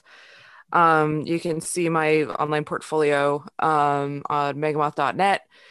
And I am on Patreon, um, patreon.com slash Megamoth. Um, and I'm on other things like Tumblr and stuff. Megamoth, just just look up a Megamoth and you will find me, usually. And uh, Ben, what about you? You can find me on Twitter at, at Ben the Con. Uh, you can find my comics, uh, Shaman, Heavenly Blues, and Griffin Galaxy's Most Wanted on Comixology. Uh, Shaman and Heavenly Blues are available in print. And my next book is Renegade Rule from Dark Horse Comics, uh, coming out in comic book stores May 26th. Awesome. And uh, I am jrome58 on Twitter and Instagram. So it's J R O M E 58. Uh, you can also find me at jeremywhitley.com, which is very rarely updated. Um, and my uh, my new books I've got coming out in this next year. We've got uh, School for Extraterrestrial Girls. Book two is coming out this summer, and uh, Raven the Pirate Princess. Book nine just came out. As far as the podcast, uh, Progressively Horrified is on Patreon at patreon.com slash progressively horrified. We're on Twitter at Prog Horror Pod. Uh, where our website is progressivelyhorrified.transistor.fm. So if you would please subscribe, rate, and review, uh, we would appreciate that greatly. Uh, I do want to thank our guest, Steenz, for joining us. Thank you for coming out. Yes, thank you. Yeah, thanks Thank for you having so much me. for joining. I love talking about uh, found footage movies with anyone. And with thank a you for recommending so. this movie. It was so good. Yeah. If any of you do watch Poughkeepsie tapes, please tell me what you think of it and if you would ever watch it again. All right, sounds great. Uh, and thank you, Emily and Ben, for for being part of this. And thanks to everybody out there Yeah. for listening. We appreciate it. And uh, we will be back again for for more scary movies next week. All right, goodbye.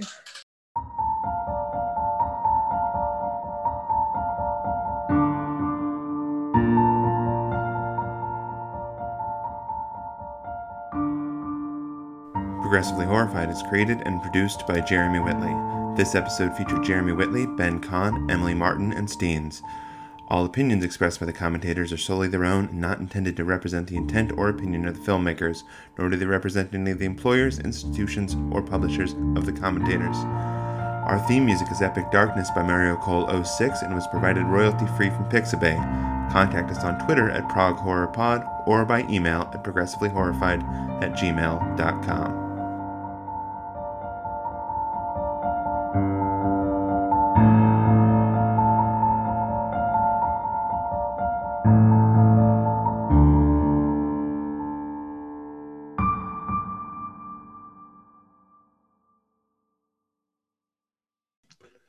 take a shot.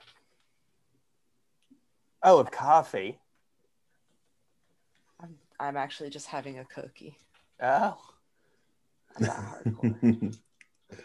Important adult stuff. You dunked that cookie for so long, it's probably just mush.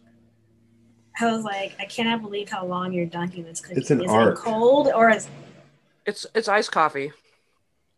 Oh, okay. I was gonna say hot coffee. That you only need two dunks for that. Yeah, I know. Coffee, on the other hand. Dunking cookies is is a real important arc. It's like you want to get it as close It's to mush as science, possible really. without Yeah. you know without actually having it fall apart and fall into your coffee. You know. Usually I'm yeah, I I'm- want to be able to like bite into it still. Now, I sometimes leave the milk, uh, the the cookie in the milk too long, and it does fall in. But then that just means when I finish the milk, I got a nice like cookie mush surprise at the end. the slurry of cookie. That's gross. All right. We all ready? Okay, Yes. where do we leave off? We're talking All right. about um, So